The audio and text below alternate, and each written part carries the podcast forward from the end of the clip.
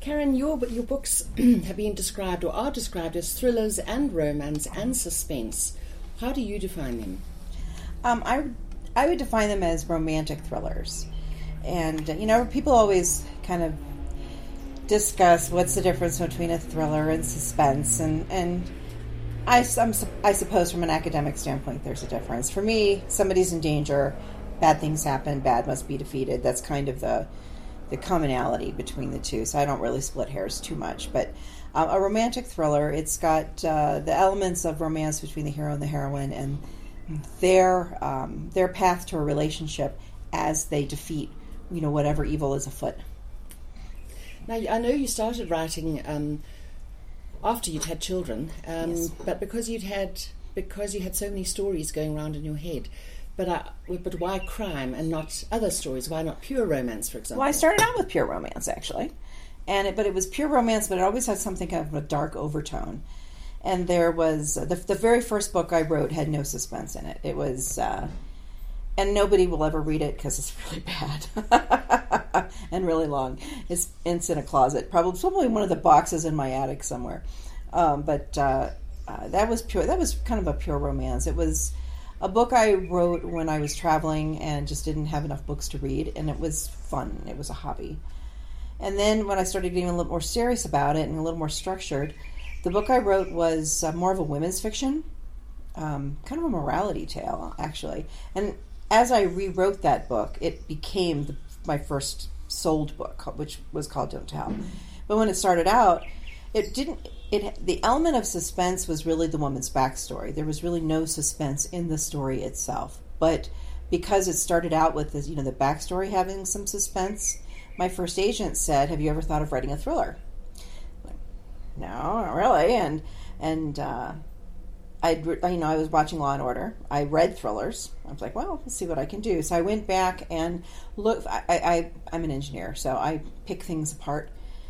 And I thought, well, I don't know how to write a thriller, so I'll pick a thriller that I liked and that surprised me at the end, and I'll figure out how they did it, and then that's what I'll go do. That's what I did, and it just when I put the two together, it just really seemed to click. And can you remember what that book was? That thriller? Oh yeah, it was a book by Tami Hoag called um, Ashes to Ashes. And I got to the end of it and I was like, what? No way! He can't be the killer. He was. It was kind of like that movie Sixth Sense, you know, where you know that Bruce Willis was talking to that kid's mother, and you go back and realize that they've been so clever the way that they filmed it. It really didn't happen. They just because, but that's what you want to believe, and uh, and that's when I, I kind of what I found out in her book was that. Um, she had constructed the story in such a way so that the, the, the laying of the clues was, I mean, it, it's it's a skill, but it's not a huge mystery. It's basically you lay the clues in such a way that they're kind of surrounded all, by all the characters, and you get so caught up in the characters that you stop looking for the clues. Like they were all there, you know, they were all there in a very sensible way. I just wasn't paying attention to them because I was so caught up in the story itself, and uh, so that that was actually the secret to it. And uh, yeah, so I, I actually told her this once I met Tami later, much, uh, several years, several years and many books later. And I told her, and she kind of laughed and she goes, Well, when you figure out what I did, tell me, because I have no idea. so. Are you ever disturbed by the violence that you describe? Yes. Or are you able, are you able to distance yourself from it? I don't distance myself from it, um, and I am disturbed by it. Um, and I think I have to be disturbed by it, or else it wouldn't have that not not to, to toot my own horn, but I think there's an authenticity to the to the fear and the terror and the evil, and be, it's because I make myself be in their in their head. You know, I make for the time for the time frame, even if it's just a paragraph, where um, you know one character who's only there as a victim, you know, only quote unquote as a victim, and kind of walks on the page and is is, is killed for that paragraph, that person is an important person with a backstory and a family and a job and responsibilities, and their life is ended, you know, in that moment. And um, yeah, so yeah, I do put myself in their place, and I do can make myself very paranoid while I'm writing too, and I, and I tend to worry more about children and friends, and you know, sometimes I'm like, "Are you okay? Are you sure you're okay?" And Mom, it's not one of your books. You can stop calling me now, you know. But yeah, it's uh, I, I, I am I am disturbed by it. A lot of your victims fight back, and I'm thinking of Stevie um, Yes. in this book. She's a very strong woman. Tell us more about her. Well, Stevie is actually um, she she came into my mind many years ago, and uh, I had read uh, an article about a woman who, and, and it was not a suspense. It was a woman who had um, lost. She was pregnant, and her husband and child had gone off on some kind of a, a day trip or something. And do you ever, if you, do you have in South Africa those? Oh, they're like semi trucks, but they're flatbeds carrying lumber, timber. Yes. And I've always worried when I'm driving, I'm always speed by those really fast because, you know, cables break and things happen. And those trucks that carry many, many cars, they fall, they must fall off sometime. It is, it has to happen sometime. My husband's like, all right, I make those cables really strong. You worry too much. But in this case, the cable did break. And the woman was watching TV, she was watching the news, and she saw, um, she saw the car with her cars with her license plate, and it was her husband and child had been crushed. They they'd been parked at a convenience store. The cable in the truck next to them had snapped. The lumber had just just you know tumbled and smashed their car, and that's how she found out her husband and child were dead was by watching the news. And but she was pregnant and she made herself go on. And I thought there is an incredible strength to this woman. And you know, it was her. I think at this point, her, her the child that she'd been carrying was four, and so she could actually speak about it at this point. But I thought there there's a, a strength and a resiliency that I admired so much, and I never forgot the story.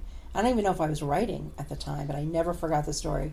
And the last thing her husband did was throw himself over his child to protect her in the car as this because they couldn't get out. The lumber was just you know starting to crash down, and you know so his last act as a father was one of protection, and that just it just made this huge impact on me. It, it actually haunted me for days. I just couldn't stop thinking about it. So when it came time to write Stevie, I knew that that was going to be her story, and I, I changed it. You know, her husband and son are killed in a um, wrong place, wrong time. She believes convenience store robbery, and you believe that all all the way up until because you meet Stevie three books earlier, and you know that that's her story. Um, but you find out in the prologue of this book that it wasn't wrong place, wrong time. Her husband was a target, and then the whole book is you know kind of kind of goes from there. Um, you know, and Stevie, she fights back. She fights back partly because that's who she is, but she's got this child, and what her journey. She's got so many journeys in this. It's a journey to open herself up to uh, to the hero, of course, to to find love again, and it's but it's also the journey to to balance not just work and work in motherhood, but it's it's the protection of her child versus the love of her child. You know, she loves her child, but it's she's almost so terrified to protect her child she can't show her child how much she loves her, and so it's it's her journey in that as well. So Stevie, she was a very complex, and and I really loved her. You know, as I was writing, I really loved Stevie. So did I. Thank you. Um, you and you do tend to repeat characters. Um, is that because you feel you're not done with them, or you're not ready to let them go after you've finished a book? Um, you mean when they come back and get a book of their own, or if they have had a book of their own and they come back? I, I just kind of feel like it's revisiting old friends, and my readers really seem to like that. And I didn't do it on purpose. Um, it wasn't a plan. I'd written my very first sale that Don't Tell has a character in it that I never even thought, oh, he could have his own book someday. But when I sold Don't Tell, it was a two book contract. I was like, oh, okay, I'll write the second book about him. Um, and it worked out. And then the third book and the fourth, I mean, just kind of went on from there. And it became this organic kind of, of course, they're going to appear in somebody else's book. And of course, they're going to connect. And, and uh, my readers really seem to like that. So that's what I do. And, and I enjoy it as well. It is like seeing old friends. Your your set pieces are are very complex. Your action sequences. How do you plot them? the fight scenes and things. Some well, that's actually funny. Um, I have a friend who is my former karate teacher, who's now in the, the United States Navy, and she helps me plot these fight scenes sometimes. And sometimes they're kind of complicated, especially if there's weapons and you know sometimes they need four hands to do all the things you want them to do, and their feet can't possibly be in all the places that you want them to be. So you almost have to act it out in your head, and then you know I'll, I'll, run it by a friend. Could this happen? You know, if if I, I had a, a character in this situation, how could they get out? if they had this kind of training, um, you know, what are possible scenarios that they could get out. And she's, you know, she's up. She's a, a night owl like me, so I'll text her and she'll text me back. And yeah, it's a so she's one of my one of my big uh, one of my big uh, helps, one of my big contacts. And do you have contacts in the police force as far as I do. technology and forensics go? I do not as many as, as I would like, but I don't think you ever have as many as you'd like. Um, I my one of my big uh, sources in the police department is the retired. Um, uh, he was a retired lieutenant of the Atlanta Homicide Division, and um, he actually uh, something that his squad did actually was became a big part of two of my Minneapolis books, my Hat Squad books, where the detectives wear fedoras, mm. which is something that he instituted when he was the, the lieutenant of the homicide department in Atlanta. When um, he, he just wore a fedora because he felt like it gave him more of a stature, and it was almost part of his his uniform. They wear suits and ties, but he would wear the fedora, and he would come on. People would know, you know, he's in charge. He's the detective, and it made him. He said it made him feel more like a detective, like the old film noir guys. And they start. The other detectives started wearing fedoras, and they had this. Um, they had this tradition that whenever a rookie detective comes in and solves his first homicide, all the other cops get together, chip in, and buy him his first fedora. And I love that story and right before Danny, my friend, retired, he was able to give his own son his first, because his son had come into the homicide division as a cop, and give him his first fedora. It was like, oh, it shook me up. Um, so yeah, he is one of my my go tos, and he answers me, you know, almost immediately. He really enjoys being part of it. Um, I get emails from cops, uh, you know, not all the time, but sometimes, you know, if you ever have any questions, um, people who are gun experts, you know, you made a mistake on this gun. If you ever have any questions, call me and I'll make sure you get it right a pharmacist emailed me once. Well, this drug doesn't come in a capsule. It only comes in a tablet. If you have questions, and I do, you know, I'll go back and say, well, if I need to trace a certain lot of syringes, how do how does that happen in a pharmaceutical system? And she tells me. And I was, and my, my, my favorite source is a, a doctor friend of mine. He's the husband of the woman who introduced me and my husband, actually. And we've been friends for 25 years now. And uh, you know, how do you kill somebody like this? Or if somebody gets shot, what's what's the emergency, you know, procedure? Or how long could they conceivably wait before they're back to work? Or if I want to poison someone in such a way. So yeah, I do have sources, and they're a lot of fun. I think um, in in your type of book, in suspense novels, that that things do have to be absolutely authentic. Um, you have to you have to trust the details as a reader.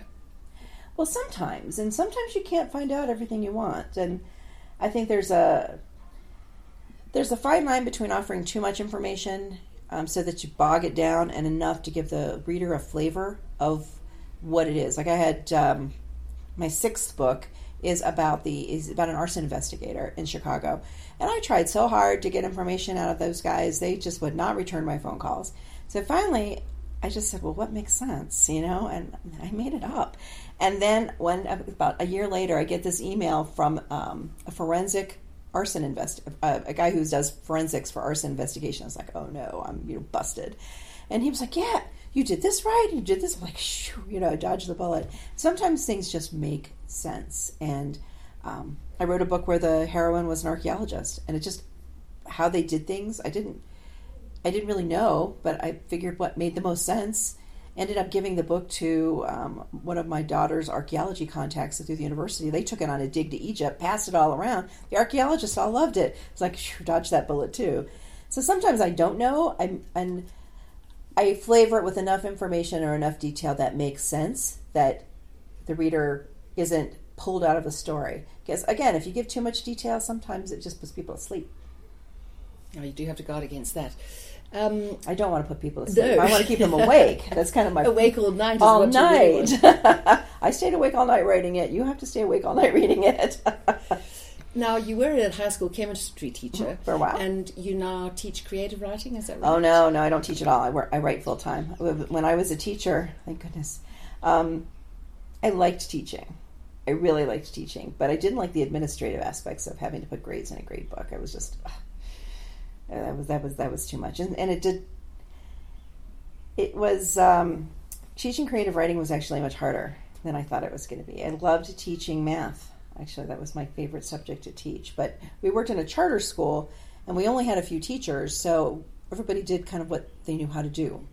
And because I had my engineering background, the chemistry and the physics and the math, and then because I was a writer, I got to teach this this uh, creative writing, and it's easier to do, I think, for me that it is to teach. Plus, then I had to read everything the kids wrote, and it was oh my gosh, these were dramatic. These it was a drama school, so the kids were over the top dramatic anyway, and it was all about death and dying and oh everything was. I was like when I drowned my head in a bucket. After a while, I was like, you guys have to stop writing stuff.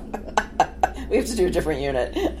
So you do. So you write full time now. I do. Are you quite ruthless in terms of editing yourself? Um, yes. In fact, um, most of my books. This is a big book, but this was actually probably twenty percent longer. In my when I finished the first, uh, I had to cut twenty percent out of it, and I don't actually cut a lot of big scenes. Once it's done, it's pretty well done then I'm cutting a word here and a word there. And if you cut a word, if you cut enough words to cut one line, and you do that 24 times, it's a page. And if you do that 200 times, it's 200 pages.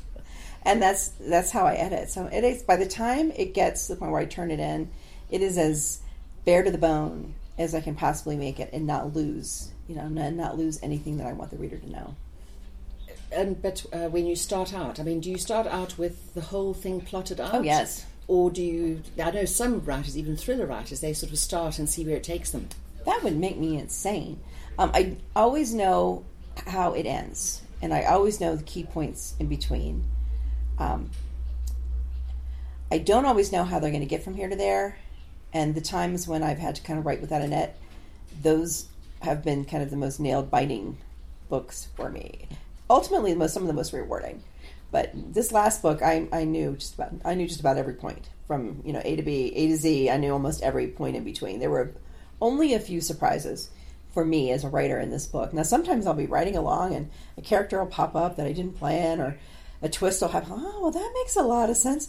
So and so's that that's her that's her illegitimate father. Oh, that makes a lot of sense, you know, kind of thing. But uh, um, most of the time, I know pretty well what's going to happen. And apart from Tami Hoag, what, what other books do you read um, when you're when, when you're relaxing? Um, well, the, in terms of thrillers, I like Lisa Gardner, and uh, I like Michael Connelly. I love his Harry Bosch series. Like, no, Harry, don't do that. He's another one that makes me forget I'm an author because I get so tied up in in, in, trying to pull Harry back from the ledge that I'm I kind of don't pay attention to all the clues, and then at the end I'm like, ah, I should have seen that coming. Um, but uh, what I'm not reading, I don't read a lot of thrillers. I actually like the vampire stories. it's kind of dark, and I like the dark vampire stories. And they do tend to be suspenses in and of themselves. There's always an evil that they must fight. And sometimes it's a human evil, sometimes it's not a human evil. And uh, so I get all that, you know, kind of the, the, the fighting of evil, a lot of the police stuff, but with a twist that has nothing to do with my book. So it's just it's enough of a difference that kind of a nice change. And Karen, your next book, what can we look forward to? Well, it's uh, it has a title. It's called Closer Than You Think, and it is. Uh, I'm I'm moving away from Baltimore for a while, and but I'm taking one of the characters with me, and his is Deacon Novak, who is one of the FBI agents who's in this book and the book before. Was actually introduced in Did You Miss Me? And when I when he was introduced in Did You Miss Me, he was not in the proposal.